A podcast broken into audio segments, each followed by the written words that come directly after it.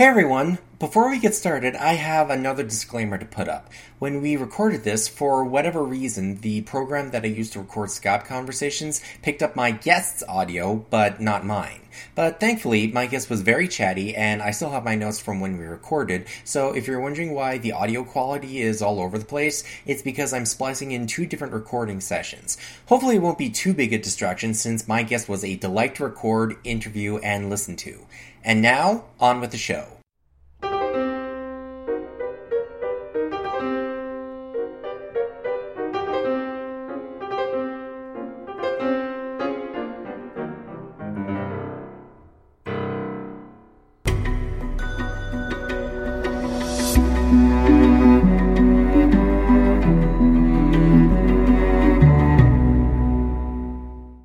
Everyone, this is Ramblings of a Guy from Regina. I'm your host, Luke Cannon, and in the second part of our Burden of Truth mini-series, we are moving up the production ladder with our hair and makeup episode. Although, to be accurate, it's just hair.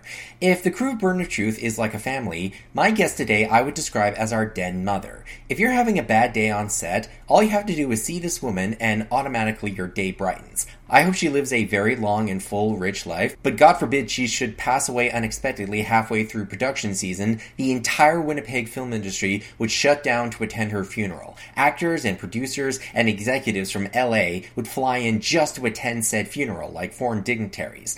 This is how beloved my guest is amongst those who work in the Winnipeg film industry. Ladies and gentlemen, please welcome to the show Ms. Pina Robinson. Hi, my name is Pina Robinson, and that was quite the introduction. And I'm very touched that you think so highly of me, and I hope I'm not a disappointment to the audience. So, just to start us off, tell us about who you are and how you got into the film industry here in Winnipeg. And you're rather unique amongst the crew in that you were pretty much right there at the beginning of Manitoba having a film industry when the tax credit was introduced in the late 90s. I have to say, when I got started in the industry, I did a little bit with the Winnipeg Film Group in approximately 1991. We did not have IATSE at that time. It was ACFC, and of course, the little show that I worked on was not even a union thing. It was a little two minute commercial with the film group. And so basically, when I first started, quite honestly, I was never intending to stay in this industry for any length of time. And I believe it was two two minute spots for the film group. And I thought, great, okay, that's done. My very, very first set experience was an 18 hour day and I made $25. I know, right? I did hair and helped with costumes. And we were at an old hotel on Main Street and so, because of course we work that 18 hour day, by about three o'clock in the morning when everybody's exhausted, we start leaning against the walls. And we were in a little restaurant part of that hotel. And all the cockroaches decided it was time for them to expose themselves. So we saw cockroaches in the sugar shakers, everywhere you could possibly imagine, which of course instantly woke everybody up and nobody leaned on walls anymore. I do have to say that that hotel and restaurant is no longer in existence. They've torn down that building, but I remember telling my mom and dad that this was my first time on set and I told them about the experience and they were like, so, are you sure this is what you want to do? And I'm like, I said yes, knowing full well that I likely would not have any more extended experience. So, what ended up happening after that was I didn't know of anything. There was no sort of roster that got looked at. I wasn't on a roster, even if there would have been. So, you sort of just kind of go about the rest of your life and forget really about film and whatnot. And I had always wanted to have some sort of connection with film, with acting especially. And a little funny side note is that particular first film that I did, I had actually auditioned for, and they called me back for a second audition, and I blew them off, believe it or not. I don't know where my life would be right now had I auditioned. Maybe I would not be involved at all in film. Who knows? Or maybe I would be in Hollywood getting an Oscar. That's a real big joke, but whatever. So, having done that, of course, then you get to know a few people on set. And there was a training program that actually one of the gentlemen had told me not to worry about completing or applying for. And I don't know, my gut just kind of said, oh, just throw your name in. What can it hurt? And so I did. And of 35 people that applied, and I was one of two people that got accepted in this training program. And so we did, I believe it was approximately five days on set. It was probably the worst experience ever. It was freezing out, it was raining. No one told me about warm gear. And it was the craft service gentleman who saved my life. They gave me a jacket and an umbrella, and they basically saved me from dying. And so I just kind of thought, yeah, this is not for me. And what ended up happening is they sort of kind of hunt you down, the industry that is. And there wasn't too many folks in the city with the same last name as me. So they found me rather quickly and basically sort of lure you back in on another training program, which was 100% better. And that is actually what started me on the road. So that was essentially around the 93, 92 mark. And so then everything sort of snowballed. I had children, I got divorced, I was a single parent raising my kids while establishing a career in the film business. And as I'm sure you're well aware, the hours and just everything about film is not really conducive to promote family life let alone somebody who's a single parent and needing to sort of maneuver all of that. But I ended up sticking around, and my first gig working outside when it was below zero temperatures.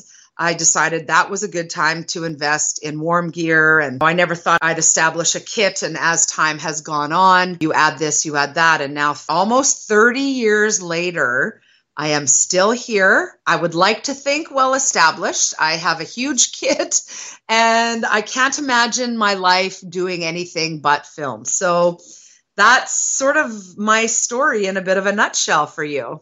So let's get down to business. What I want to hear from you is what exactly your job entails. Tell us what a typical day is for you on or off set, and what perspective does it give you on the production? Sure. Generally speaking, when you are seeking employment or somebody comes to you and says, Hey, we'd like to hire you for this job, then there is a bit of a process. And my mom and dad are both from Sicily. So I'm first generation Canadian, which poses extremely unique scenarios because they learned English while I was going to school. And so I'm not at all fluent in Italian, but I do understand it a fair bit.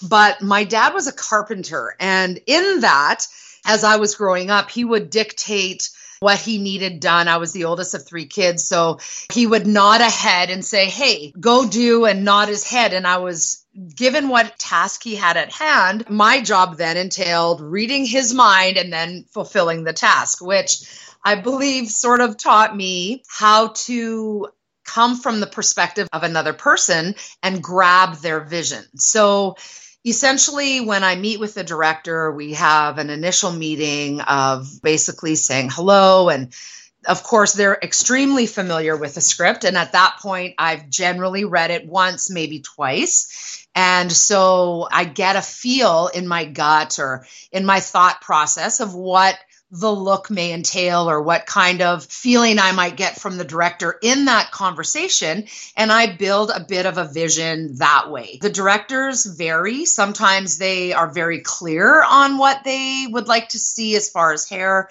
Sometimes they generally say the characters in this story are middle class and not highly fashioned or very casual and real relaxed type hair. So that's all the direction I get. And I get to have a conversation with the actor at a later point and we create a look. So in the initial meeting with a director, I find that part very fun. I've gone in a couple of times under the pretense that I'm going to say hello and they're going to say hello to me, that we meet and discover if at that point, the work relationship will continue and I will actually be hired. But it's happened a couple of times where I've gone in and we've done an entire cast breakdown in that meeting. And I've left there going, I guess I'm hired for the job without a formal request. And of course, that's exactly the situation. So I do find it creative in the sense that I can create the looks that I'm looking for, but there's also direction in that the director has a say, the producers have a say, and the actors have a say. So we collaborate. It's a very collaborative evolution, if I could say. So once I get hired, then time generally passes a smidge and there's communication with actors. There's further reading of the script. There's breaking down of the script and working towards day one of shooting. So there's a few things that happen in there. I believe it was season one where I can't remember now. And it's going to be hard for me at times to distinguish between one and two, where we actually do see Kristin had just woken up. I mean, she's got long hair. So she would essentially have to have gone through a tornado. It might be a little more fuzzy, but it would never look insane just because it's long and it's thick and it's luscious hair. So that in itself, those of us with short hair, when we wake up, sometimes we look interesting to say the very least. There's nothing we could do to make that woman unattractive. She's beautiful. And even in the simplest or the least amount of makeup, there's just everything about her skin and her face and of course her hair that she's quite lovely. So you'll never see her look hideous unless it was a role where she had prosthetics or appliances put on and her face was created to look different. But as herself or as Joanna Hanlon, she's just beautiful. So there's really nothing there. So I think too with her at the beginning of season one, Brenda Magalis, who is the makeup artist and who was the makeup artist for both seasons as well, her and I were actually flown out to Toronto and we had a meet and greet with Kristin and we did a hair makeup trial in front of camera and we were able to try a few different looks and speak with producers and it was a great introduction. And so that was a lot of fun to do but it's also very nerve wracking i always get nervous I've been doing this for a lot of years, and it does not matter the show. It does not matter the actor, whether it's a big budget, a low budget. I always get nervous before because my desire, of course, is to present the best of myself, but also to do the best work that I could possibly do, regardless of what cash is behind the job. So, having said that, once we sort of spent some time together and whatnot, I'm also not that person that is going to do 18 episodes and have the same hair all the way through. I just can't do that.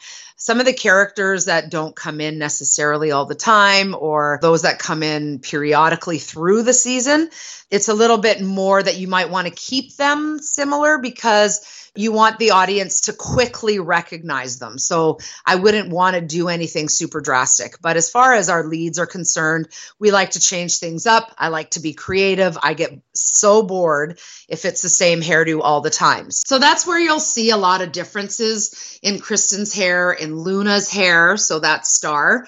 Some of the other characters had less change. Nicola had a few little changes. Peter Mooney, of course, has had subtle changes, but he's a man, so it's a little bit different. There were some facial differences, which I'm going to refrain from speaking about makeup or facial hair just because I don't want to speak out of turn and I don't want to give information where I'm not 100% sure of Brenda's process and her conversation. So I will only speak regarding hair on the head. yeah, that poses challenges as well because Joanna is a high powered lawyer. So, what is her look? What would we do? And I'm continually online. People think, oh, you pulled this out of your hat, but I'm constantly online looking at different hairdos. I'll punch in every tagline you could possibly think of. And then I screenshot photos and I keep them in sort of a little bank of hairdos so that even in between seasons, if I see a really great hairdo on a long head of hair, I will screenshot that and I will keep it in my little bank of hairdos in the event that I get called back and do the following season, then I've got a little bit of a reserve of what I'd like to see or whatnot. So I feel like it's a constant putting forward of yourself and trying to find looks because you can punch in a hairdo or even long haired professionals. You will get 8 million results, and obviously, not all of those fit. So now it's my job to take what looks I feel apply to Joanna and would she do it? Is she able to do it? Does it suit her person as a character? Is this her vibe? She's very professional and precise, and she's very pulled together and whatnot. You talk about not having loose strands of hair. There are a few because that's just the nature of hair, but for the most part, we keep it contained and tidy because she's a professional and she likes to present herself as educated and professional. And so I feel that reflects in her costume and her makeup and, of course, in her hairstyles. So we try to make that puzzle fit so that when the audience looks at her in their subconscious, it works and it fits. You know what I mean?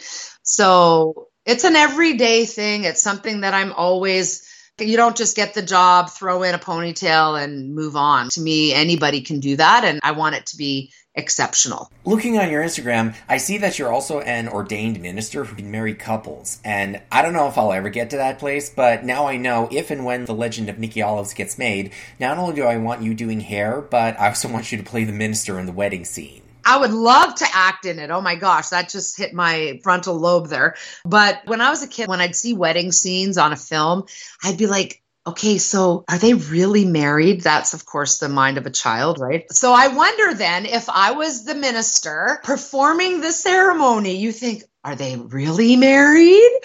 But yeah, that would be awesome. It would be so fun and be all for that, Luke, just so you know. And now we get to the fun part for me the anecdotes. What I'd like to know is what's it like hanging out with our cast? And if you have any fun or funny stories you'd like to share, not only just on this show, but any of the other shows you've worked on here in Winnipeg. Oh my God. Well, in that, you definitely remind me of first season when we did Luna's grad. And so we had, of course, Luna's character and Molly, and there's a whack load of other girls. And so essentially, now that particular day, there's always a lot of preparation that goes into that, not only in the trailer, but just on set because it's got to look like a grad. And so there's decorating and costumes has all their dresses and it's grad dress and formal. And so the trailer, of course, we have many cast. And it's not just run a brush through and give it a soft bend with the iron. We're doing grad updos, but you have to do it quickly. And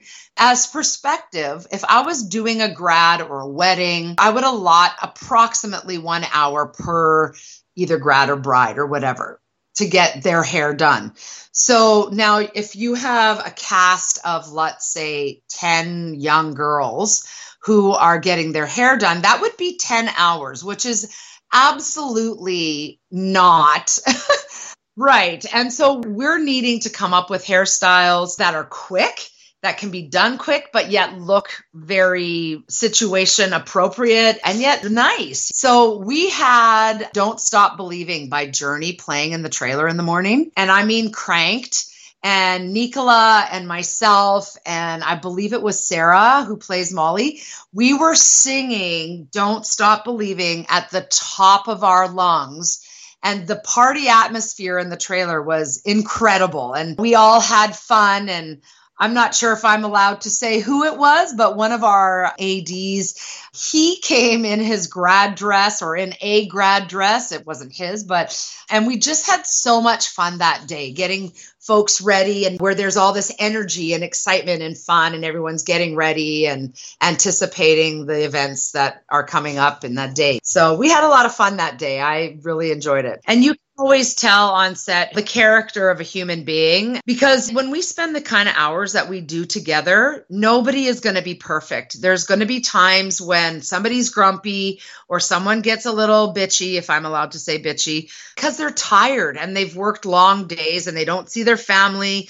And you're one of the rare people that can keep that perspective. Some people, the way that they think, and this goes back to folks and their character, when they can only see in their mind's eye how situations or things that maybe occur in life, how it affects them. They can't see beyond themselves and how things work in their world. And I feel like those are the hard folks to handle because everything to them is a crisis and nobody understands because no one's ever lived such a hard life as they have. And i find that to be extremely selfish and very narrow-minded. And i've seen it hurt folks i've seen it hurt families but i feel like we have a responsibility because this industry can be somewhat of a machine.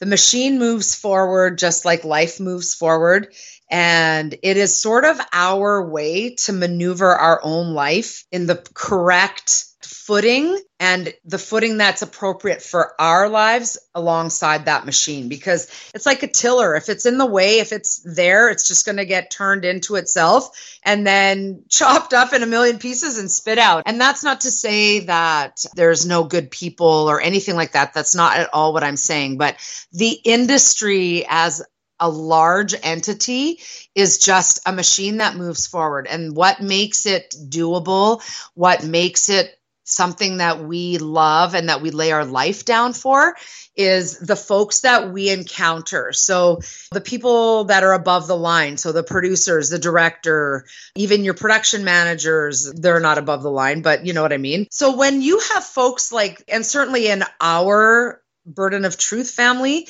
when you have folks that care about their crew, that we have fun on set, and there's little perks that they like to send out to crew, that makes you feel appreciated and it makes you feel cared for. You're not just there punching a clock, doing what your job is, and then you go home and try to salvage the rest of your life. We build relationships, and I find the more often, the more seasons that I do of a series, the harder it is to detach. So we did a series called Less Than Kind a few years back with Mark McKinney and some other great folks. And by season four, I would have volunteered to work that job because by then you're in love with the crew and you're in love with the cast and they become people that are important to you as individuals. So you do very well become close knit.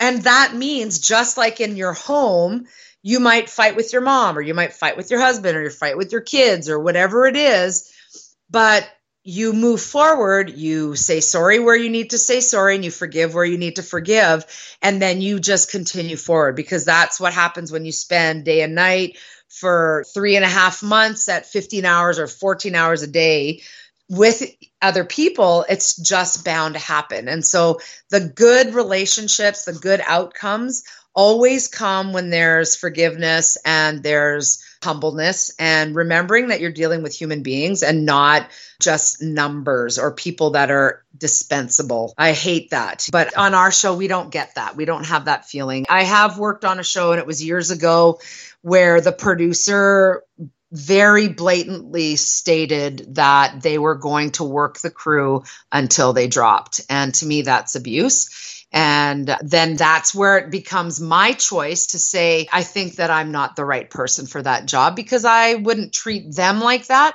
I don't want to be treated like that. So that is not how Burden of Truth is. That is not how our producers treat us. They're lovely. They treat us well. They care for us. That includes Leslie, the production manager.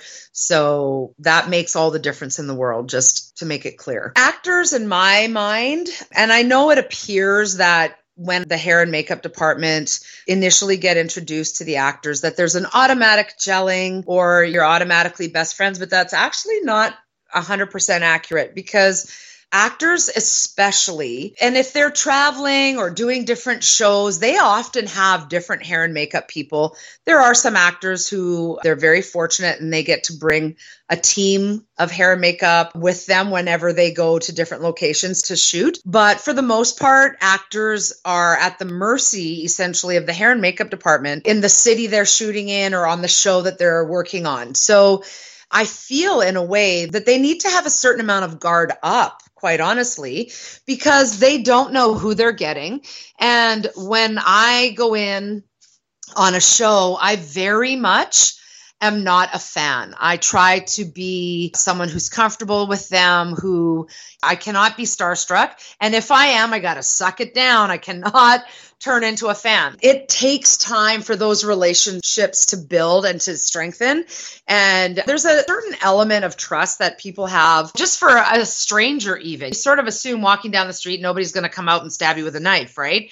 So there's a small element of trust that we just have living our lives. Now, when actors meet the hair and makeup team, and we'll keep it to our department for the purpose of this conversation, but when they meet us, my first thought and how I like to deal with the cast is I'm not looking to have my way. I'm not looking to be the one in charge. I'm not looking to be a wall. So when I meet them, and we've definitely had scenarios, and not on Burden, but other shows where producers have warned us and they've said this cast member has been known to be difficult and we want you to let us know if there's any problems. And then two weeks after shooting or a week after shooting, they'll come to us and they'll say, So, how's it going? And we're like, Well, great.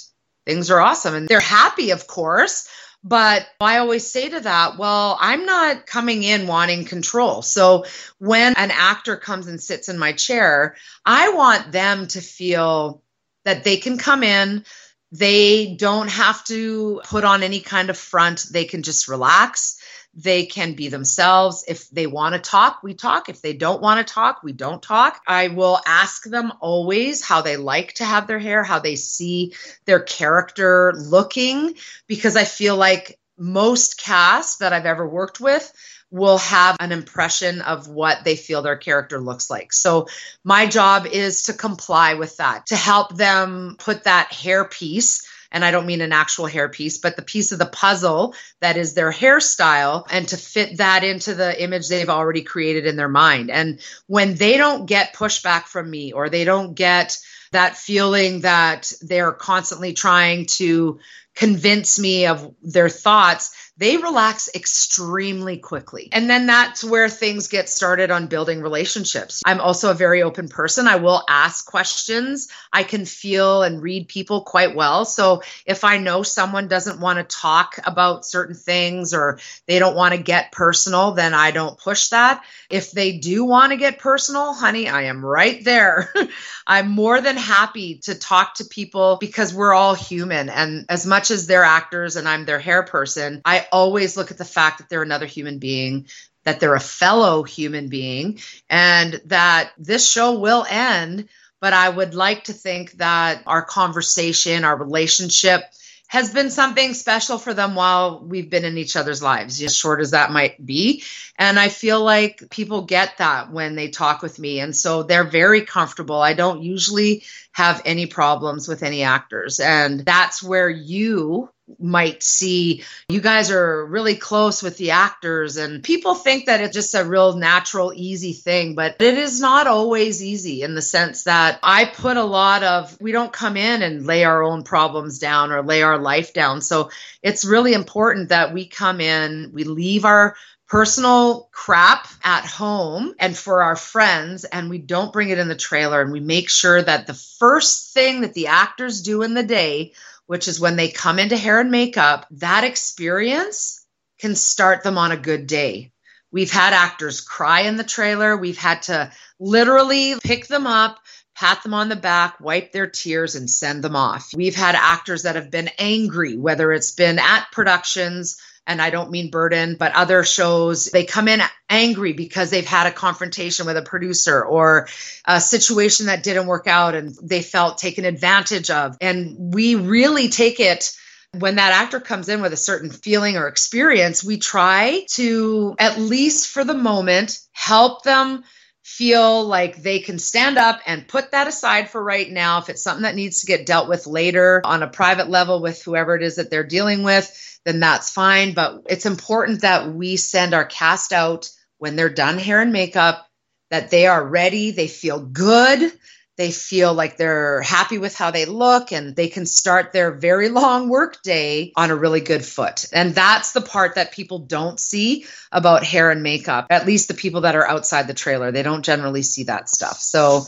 it is important and it does take work. It takes a, a conscious effort for hair and makeup, for costumes, for anyone that's in direct contact with the actors to make sure that their demeanor, that their attitude is always as positive as possible, but also non pretentious. And we need to be very genuine. And I see on your IMDb that you also have taken a spin at writing, producing, and directing. In 2014, you made a short film called Old Country. Can you tell us about that? I sure can. And it's funny that you bring that up because I literally just rewatched it last night.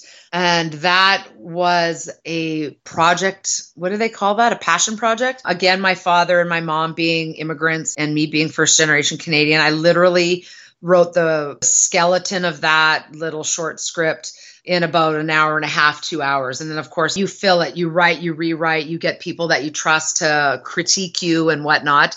I cried at the end of that show. We did two days of shooting, and the crew, of course, and the cast volunteered all of their time. And I was just so humbled. And I was high for two days after that. Directing is definitely something that I'm pursuing. And actually, the reason for me touching base with Old Country again, as well as last year for Canada Day through my church organization, they have a media program and they were doing a director's workshop. And so they had folks submit basically a treatment about a concept and Canada Day was one of the options. And so I chose that. And at the end, when everyone handed theirs in, they chose to shoot mine. So I was able to write that treatment and then also direct that and be part of the editing process. So I do have the two directing credits under my belt, which I'm extremely proud of. And so I'm actually taking the links to those two projects and submitting them to a Women in the Director's Chair program that I'm really hoping that I will get to be a part of and try to pursue that part of things. I love directing. I love that connection with the actors. I love that digging into characters and whatnot. And I hope that something really great can come of that. And I think that when we decide to work hard and set our mind to our dreams. I don't know about you, but I can procrastinate sometimes. And the hair department is something I'm established in, whereas directing and certainly writing, I don't consider myself any kind of established writer. I feel like I'm creating work in the directing end by writing my own projects. And if that's what it needs to be to start, then I'm more than happy to do that. But it's easy to get comfortable in the hair things because it's established, it's secure. The train is already moving. Whereas I feel with the directing, it's like trying to push a car uphill and it's difficult. So we tend to sometimes shy away from those things, but it is a huge passion. And I'm finally giving myself the well deserved and needed kick in the butt I need to get going on this. Old Country is on Vimeo. And also, there's obviously a million shows out there and probably more than a handful of the same name. So my name, of course, is Pina Robinson. And I wouldn't call it a show that is artsy or anything like that, but it's passionate. And when you see your project, when it's all done, you think, oh, there's one or two little shots maybe we could have added. So, not to say that I don't love it or that it's not great. I love it. I think it's great. There's still scenes in that movie that make me cry and i'm so extremely proud of it but if you're going in to analyze you will see some faults but it was my first project i feel like you should always kind of say i could have done that better and that just says that your knowledge base and your moving forward in your creativeness that all of that has grown well thank you for coming on to the show. Well luke thank you for having me. This has been so much fun. Peace. Okay take care